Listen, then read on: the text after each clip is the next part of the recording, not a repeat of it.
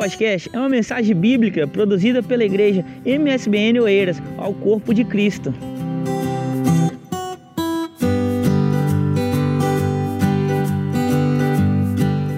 Gente boa, paz do Senhor a vocês. Que bom que vocês estão aí, que bom contar com vocês nessa noite tão especial.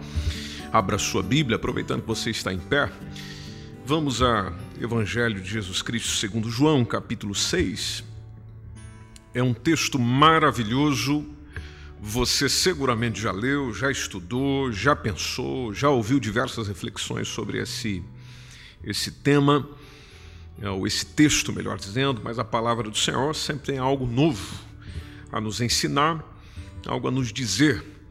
E é sobre isso que partilho também um pouquinho com vocês nessa tarde, ou nessa noite de sexta-feira. João capítulo 6. Quem encontrou, diz amém. Muito bem. Então gostaria que um irmão, uma irmã lesse para nós, por favor, do versículo 1 ao versículo 15.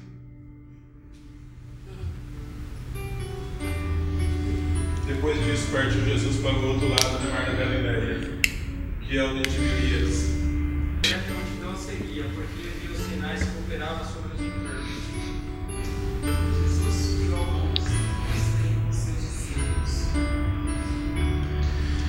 E a Páscoa, a festa dos judeus, estava próxima. Os olhos e uma grande multidão se Jesus disse pão para esse povo comer? Fez essa pergunta apenas para pôr à prova, e já tinha em mente o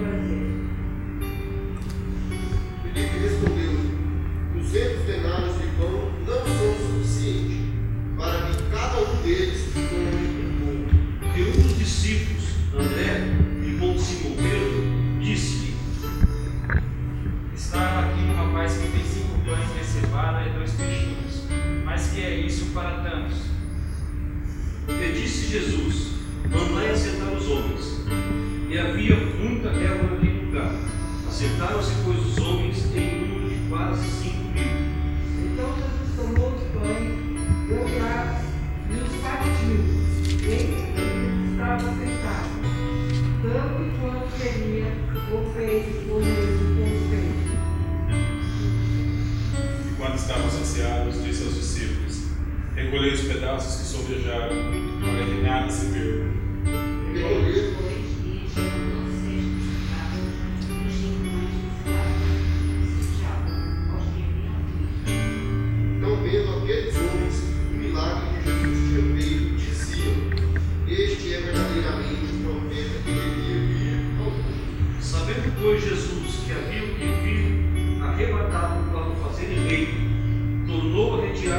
ele só para o monte. Amém. Muito obrigado, meus irmãos. Podem tomar o vosso assento, por favor.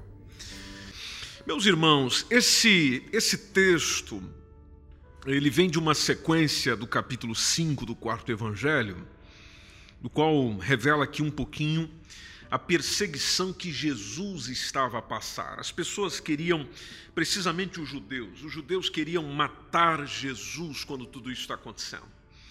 E eles queriam matar Jesus, conforme a gente percebe no capítulo 5, por causa, e simplesmente por causa de Jesus curar no sábado. Então Jesus ia mais longe do que aquilo que eles diziam, dizendo que meu pai trabalha, meu pai trabalha até hoje, e naturalmente eh, eu também trabalho.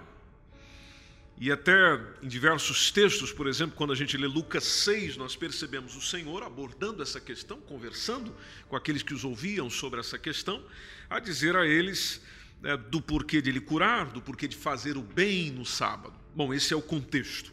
Agora, é claro, o pronunciamento de Jesus enchia ah, os judeus de, de ira, porque na ideia deles, no pensamento deles, Jesus não só quebrantava o sábado, mas também porque Jesus dizia, como você percebe no capítulo 5, versículo 16 a 18 aí na sua Bíblia, eles também ficavam irritados porque Jesus dizia que Deus era o seu próprio Pai, ou seja, então ele se fazia, na visão deles, igual a Deus. Não gostavam nada disso. Só que Jesus, nós vamos percebendo, inclusive no Evangelho joanino, que ele vai consolidando o seu ministério. né? enquanto João, por sua vez, vai simplesmente mostrando que ele era o Messias, o prometido. Nós chegamos nessa parte onde o Senhor está a fazer discursos. Então Jesus coloca, eh, evidencia sinais, traz uma palavra. Traz uma palavra, evidencia com sinais. Você percebe isso no Evangelho de João, na sequência do Evangelho de João. Aí no capítulo 6 a gente entra aqui nesse momento, onde existe um grande milagre. Onde Jesus está a desenvolver o seu ministério entre Judéia e Galiléia, por isso que nós lemos no versículo 1, dizendo Jesus partiu, depois disso, partiu Jesus para o outro lado do mar da Galiléia, que é o de Tiberíades, que depois de ele curar o paralítico no tanque de Betesda e reencontrá-lo em Jerusalém, que é tudo isso que a gente tem no capítulo 5, não é? Aí tem a questão do sábado, então ele se dirige novamente a Galiléia. E aqui nós vemos a confirmação, por exemplo, de onde Jesus operava com o seu ministério. Ele, ele, ele agregava muito ali entre Judéia, Galiléia, Galiléia, Judéia. Versículo 2 diz que grande multidão o seguia. E diz o porquê a multidão seguia também. A razão da multidão seguir tem a ver com os sinais. Porque via aqueles sinais que ele operava sobre os enfermos. E, e a observação aqui é, é, é oportuna, porque a gente percebe que nos nossos dias o desejo da multidão não mudou. A, a multidão continua ávida pelo, pelo extraordinário Muita gente não tem maturidade para desenvolver uma fé que esteja apenas solidificada na palavra de Deus, anunciada por Jesus Cristo, conforme pode se ver, inclusive, no próprio capítulo 6, se nós pegarmos desde o versículo 22 até o versículo 26. Mas, na verdade, conforme o Senhor deixa claro, até mesmo sinais às vezes são desprezados diante de outras necessidades priorizadas pelo povo. E aqui é onde eu, eu trago a reflexão pessoal, na reflexão pessoal partilho com a igreja nessa noite. Se nós, o que é que nós demonstramos quando decidimos procurar Deus apenas por interesses particulares? Se, se, eu não estou nesse nível, ou se às vezes um irmão ou irmã minha na fé não está na mesma condição. Que condição? É aquela condição de só procurar o Senhor quando precisa de algo, quando necessita de algo. Se se nós formos assim, seria algo que nós precisamos rever, precisamos alterar. Porque é claro que a gente pode ter necessidades e devemos levar as nossas necessidades ao Senhor. Isso é bíblico. O próprio Jesus nos ensinou isso. Mas também o próprio Senhor nos ensina a ter uma fé madura e, e fundamentada no Evangelho e não na resolução dos nossos problemas. Nós não podemos aceitar, eu não posso aceitar, você não deve aceitar que nós sejamos aquele tipo de gente que só corre para o Senhor para resolver problema. E, e, e, devemos também dialogar com as outras pessoas para que evitem ser isso. Ou ser assim, melhor dizendo, de, de só vir à igreja se tiver problema para resolver, de só vir ao culto se tiver uma situação para resolver, de só ir à oração se tiver algum problema para resolver. Não. Mas a multidão, no versículo 2, tinha esse movimento. Bom, versículo 3 diz que Jesus sobe ao monte, ele se assenta ali com os seus discípulos.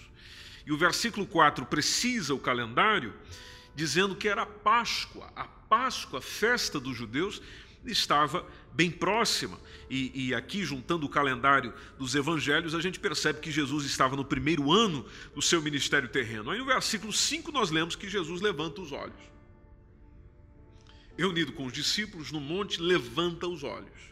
Ao levantar os olhos, o que, que ele vê? A grande multidão que vinha ter com ele. Então vamos lá, imagina comigo: Jesus sobe ao monte com os seus discípulos. Ao levantar os olhos, é que a multidão está vindo. E a multidão está a vir para ter com ele. E aí é onde vem a pergunta do próprio Senhor. Ele olha para Filipe e diz: Onde compraremos pão para essa gente comer? Onde compraremos pão para essa gente comer? Quem fez essa pergunta? Jesus. E aqui tem uma característica interessante do nosso Senhor e Salvador, do compromisso que ele tem com as pessoas, a solidariedade de Jesus, que nós, como discípulos, podemos aprender com ele. Na verdade, o Mestre está experimentando Felipe. é, testando o, o seu discípulo, justamente com o objetivo de ver a sua reação, porque ele já sabia o que ia fazer. Tá? O versículo 6 está muito claro. Dizia isso para o experimentar, porque ele bem sabia o que havia de fazer. Agora, imagine lá comigo, vamos, vamos imaginando juntos, para que o Espírito Santo é, vá ministrando ao nosso coração também. Os discípulos também viram a multidão. Jesus levanta os olhos e vê a multidão, os discípulos também levantam os olhos, apesar de não estar no texto, mas também vê a multidão. Tanto que é Jesus que dirige a Filipe e aos discípulos, dizendo: onde é que nós vamos comprar pão para essa gente? Agora, eles viram a multidão, mas não viram a multidão com a mesma visão de Jesus, com o mesmo olhar de Jesus. E assim permanece no nosso tempo. Eu olho para o texto, trago para os nossos dias, para o nosso tempo. Ou seja, alguns vão enumerando as multidões como se enumera gado, tantas cabeças. Ah, outros, em termos de trabalho, ficam contando as mãos. Outros olham o tamanho da multidão, indicando o grau de popularidade. Agora, Jesus não vai por aí. Jesus vai pelo campo da necessidade, do anelo da alma, do sofrimento da multidão. Tanto que, por exemplo, em outros encontros que ele teve, ele percebe a fome de Nicodemos. Ele percebe a sede da mulher samaritana. Veja que a forma de Jesus olhar para uma pessoa, para a multidão, é, é, totalmente diferente e era totalmente diferente dos seus discípulos. A gente percebe isso em todos os evangelhos. Agora, dentro dessa visão do Senhor, ele já bem sabia, conforme diz o versículo 6, o que ele havia de fazer. O que ele havia de fazer. Isso eu não sei assim, mas pelo menos a mim descansa o coração. Porque eu, ao olhar para algo que Jesus, por exemplo, me chama a atenção, ele pode até questionar a mim. Dizer, Josué Júnior, o que é que nós vamos? Isso descansa o nosso coração, isso traz paz para o nosso coração. E, e e nunca ele está perplexo com as coisas. Eu e você ficamos assustados, ficamos perplexos, ficamos preocupados, ficamos ansiosos, como leu aqui conosco o irmão Paulo. É natural de cada um de nós. Agora, Jesus já sabe o que vai fazer. Bom, o Felipe é, simplesmente considerou que 200 dinheiros, como está no versículo 7, 200 dinheiros de pão não lhes bastarão para que nós possamos é, alimentar essas pessoas, ou como ele diz, pegando aqui a expressão exatamente que está ali no, nas duas últimas linhas do texto, para que cada um deles tome um pouco. Veja que a resposta dele é: muito dinheiro não permite que eles tenham nenhum pouco. O, o dinheiro ou o denário desse tempo aqui na, é, da, da, que eles estão vivendo era uma, uma moeda romana de prata, sendo mais ou menos a média do salário de um dia de trabalho de um operário. Por isso que essa afirmação de Filipe mostra-se lógica. Ele simplesmente deixa transparecer de que tal dinheiro, tal condição, não era possível alimentar tanta gente assim. Bom, a parte disso, igreja, ainda olhando para o texto, é interessante pensar no fato de que, mesmo Jesus sabendo das reais intenções da multidão, isso também chama a minha atenção. Jesus, a saber das reais intenções da multidão, ou seja, que é simplesmente ver milagre, que é simplesmente comer pão. Aliás, Jesus mesmo falou isso. Aí no próprio capítulo 6, se a gente olhar entre o versículo 22 e o versículo 26, é só para saciar a fome, só que é interessante que Jesus, mesmo assim, não deixa de ser solidário, não deixa de ser cordato, não deixa de ser educado e atende as pessoas em suas necessidades. E eu acho que nós, como igreja, aprendemos muito aqui.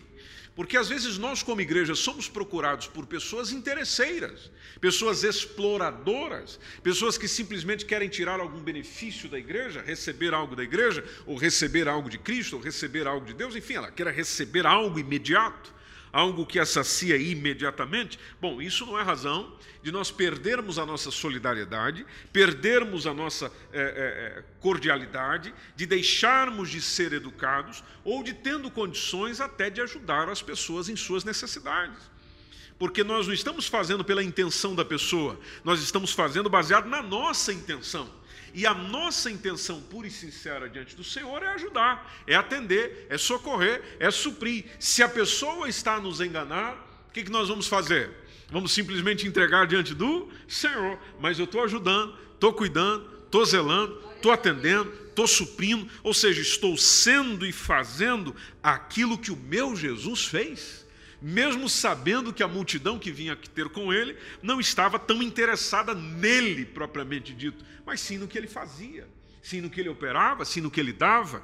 E o versículo 8 nos fala que André, um dos discípulos, que era irmão de Simão Pedro, até disse ao Senhor: fala, está aqui um rapaz, versículo 9, que tem cinco pães de cevada, tem dois peixinhos, nos dá ideia de peixe pequeno, não é? Mas o próprio é, André faz a pergunta: o, que, que é isso para tantos?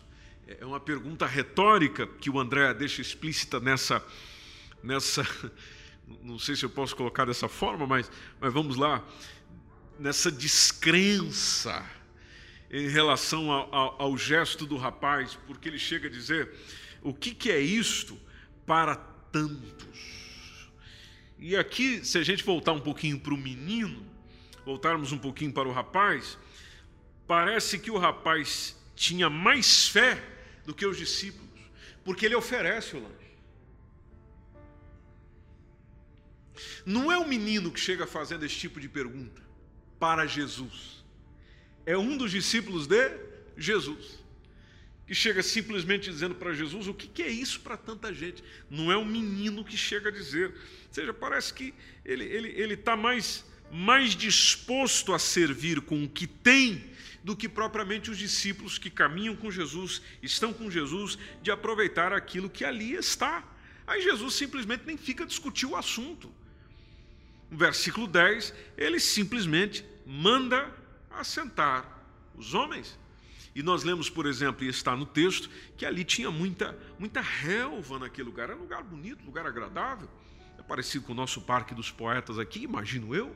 Né? Então, muita relva naquele lugar, todo mundo se assenta ali, pois os homens em número de quase quanto? Cinco mil. É muita gente. É muita gente.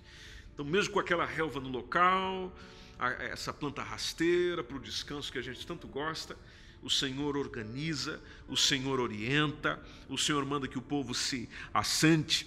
E vem essa citação aqui do João: quase 5 mil. Bom, se nós fizermos o paralelo com Mateus 14, 21, a, a contagem desse tempo não considerava mulheres e nem crianças. Então é claro que a quantidade de pessoas era bem superior do que a 5 mil. Por isso que eu percebo a posição do André. Talvez se fosse eu, faria muito semelhante a ele. Ah, do André desprezar esse gesto do anônimo que oferece o seu lanche. Agora, todavia, Deus não age de acordo com a lógica humana. Deus não age de acordo com essa visão humana que a gente tem. E aqui tem um texto muito conhecido de 1 Coríntios 1, 25, diz que a loucura de Deus é mais sábia do que o dos homens. A fraqueza de Deus é mais forte do que a dos homens. Então, é nessa lógica diametralmente oposta à divina, lá está o Senhor, no versículo seguinte, simplesmente tomando os pães. Ele dá graças pelos pães. Ele reparte pelos discípulos. E os discípulos vão repartindo por aqueles que estavam assentados. E igualmente também ele vai fazendo com os peixes. Outra coisa me chama a atenção aqui, igreja amada do Senhor. Aleluia. É que foi nas mãos de Cristo que o pão se multiplicava. Os discípulos eles não podiam multiplicar a comida. Eles simplesmente serviam, mas tinha que voltar aonde? Tinham que voltar aonde? a Jesus. Eles tinham que voltar a Jesus. Então, nas mãos de Jesus, ele ao partir, as coisas estão multiplicando. Os discípulos vinham recolher com Jesus e depois levar de volta ao povo. Isso nos ensina ou não nos ensina, ou não nos ensina nada? Bom, para nós ensina muita coisa. Ensina o quê? Que nós não podemos. Eu posso me esforçar imenso, eu posso me dedicar imenso, eu posso me estudar, eu posso estudar com muito esmero, com muito detalhe, posso trabalhar, posso suar, posso desenvolver o que for, no anseio de alimentar multidões. Mas não adianta, eu só consigo supri-las se eu recorrer, se eu for constantemente, se eu voltar a Jesus, porque as coisas acontecem nas mãos de Jesus. Você pode dizer um amém por isso? Nas mãos de Jesus. Ele ia partindo, ia multiplicando na mão dele. Ele ia passando para os discípulos, e os discípulos é que iam passando ao povo. E chama atenção a partezinha final do texto. Quanto eles queriam. Quanto eles queriam. Ou seja, não era coisa regulada, era distribuída com abundância e com fartura. Olha que coisa maravilhosa. Que, que, momento glorioso teria eu e você, por exemplo, em participar disso aqui. É, é por isso que se chama um grandioso de um milagre, tomado de peixinhos. Porque não fala que eram peixes grandes, por exemplo, como tem outra citação lá no finalzinho de João. Não, fala de peixinho. Mas o que é o peixinho?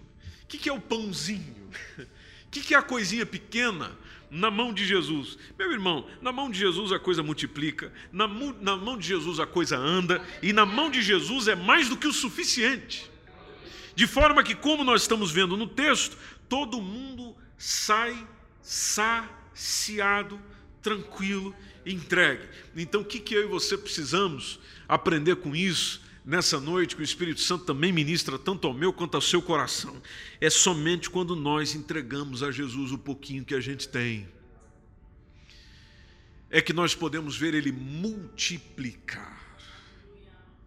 Multiplicar, seja, seja um pouquinho do que for. E não é só nesse caso que a gente vê isso. A gente vê, por exemplo, naquela viúva, aquela viúva que encontra é 1 Reis 17, 13, naquele estranho pedido de Elias, né? que o Elias chega, a viúva está lá na, na, já na dificuldade, o Elias chega e faz um pedido que é estranho. É estranho. Porque ele chega e diz: Faze disso aí que você tem, primeiro um bolo para mim. primeiro para mim. E aí depois, ah, tudo aquilo que você precisa, farinha, ah, o azeite, essa coisa toda, vão se tornar ah, inesgotáveis para você mas primeiro para mim. E outra coisa que eu percebo nesse, nesse texto também é como Jesus, ainda dentro desse campo da solidariedade, da atenção de Jesus, é como ele quer trabalhar com todo do ser humano. Aquilo que às vezes nós chamamos de completude do Evangelho, ou o Evangelho integral, que nós, como igreja, precisamos ter essa visão, ou seja, de alcançar a pessoa por inteiro nós não estamos apenas para suprir a parte da alma, do espírito, nós estamos também para, dentro das possibilidades, atingir a pessoa, servir a pessoa também no aspecto físico, da sua própria subsistência, de, de poder servi-la também na questão física.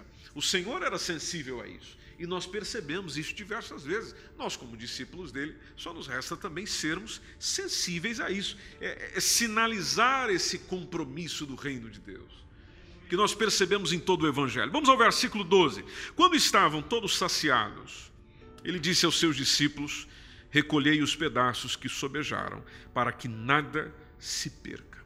Veja também um outro cuidado do Senhor: o cuidado com o desperdício, para evitar o desperdício. Não, não é porque houve fartura que justifica o desperdício. Não.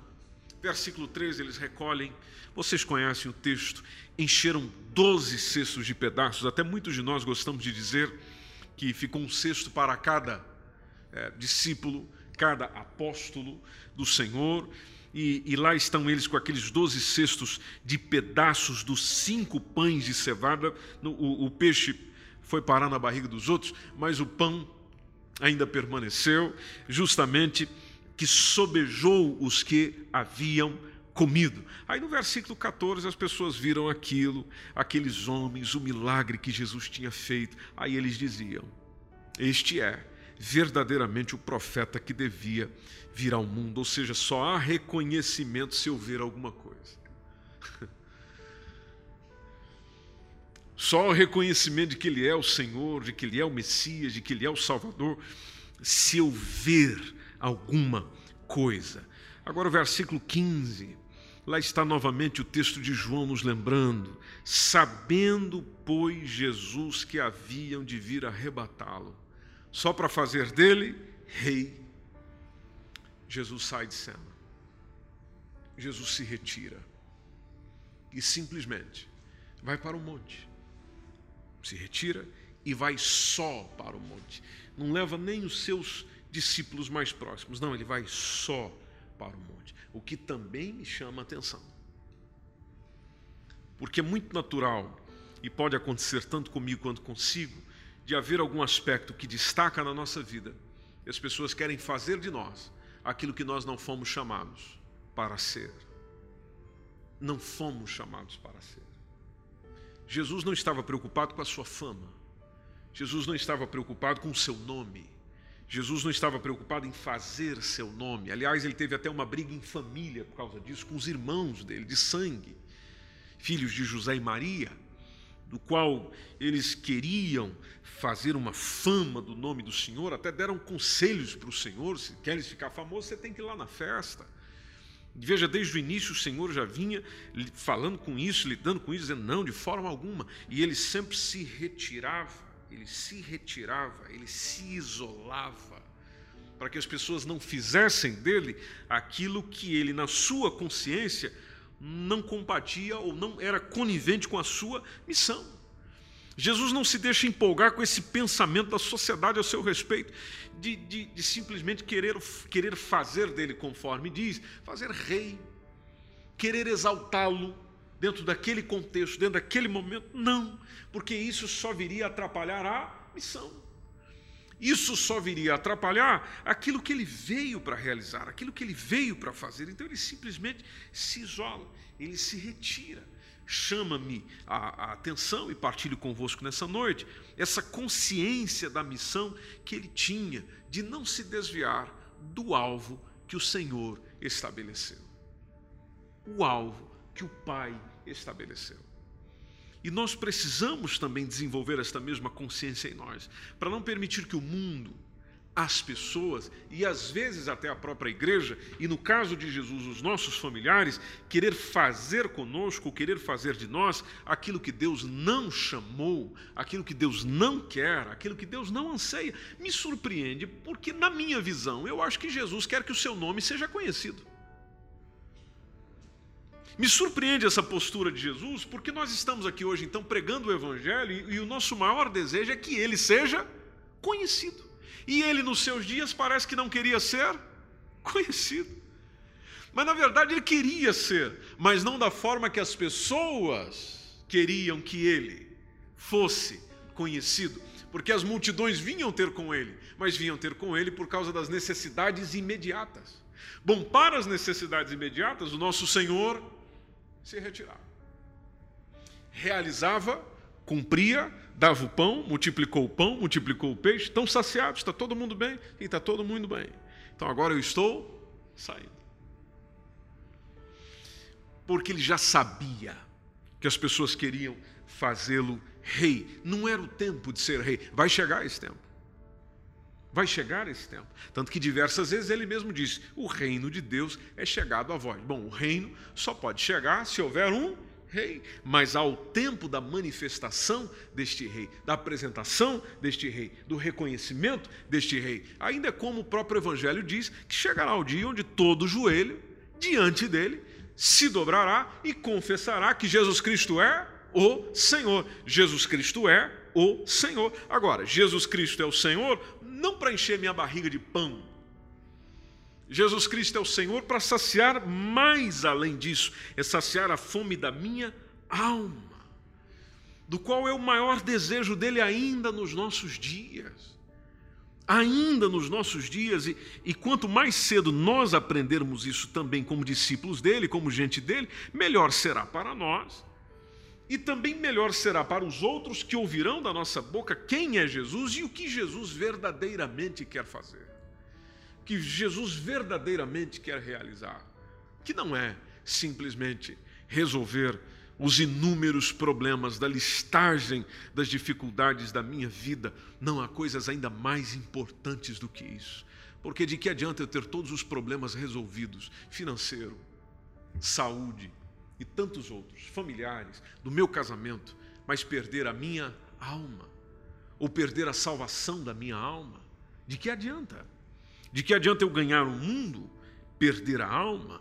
De que adianta eu ganhar benefícios, perder a alma? Lá está o Senhor mais preocupado com a alma.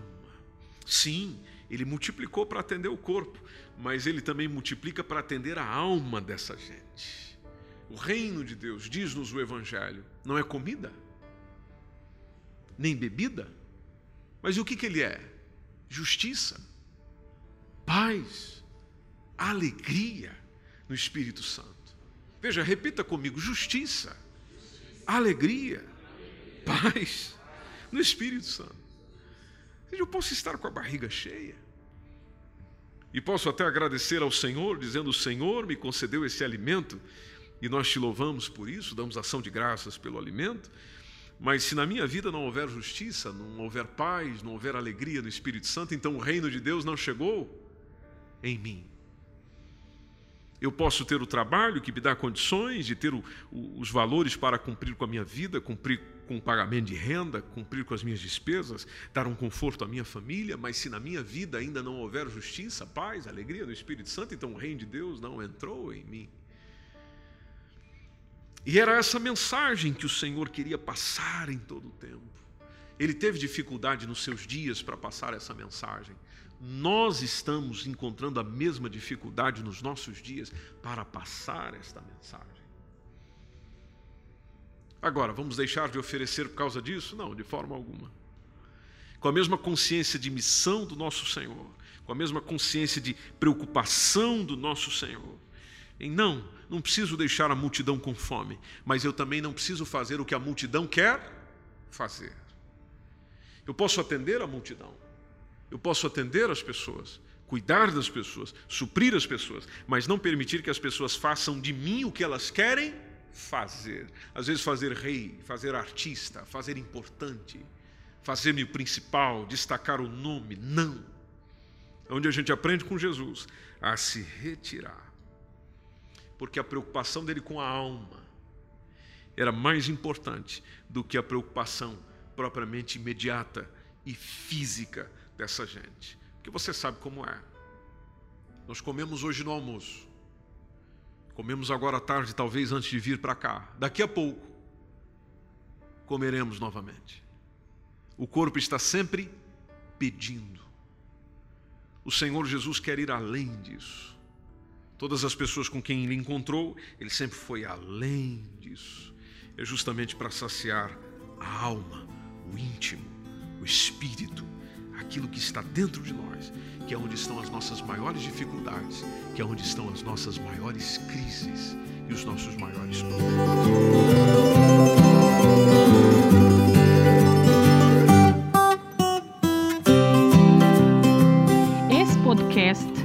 Foi uma mensagem bíblica produzida pela Igreja MSBN Oeiras. Siga-nos nas nossas redes sociais, Facebook e Instagram. Subscreva o nosso podcast e também o canal no YouTube. Saiba mais em msbnportugal.com.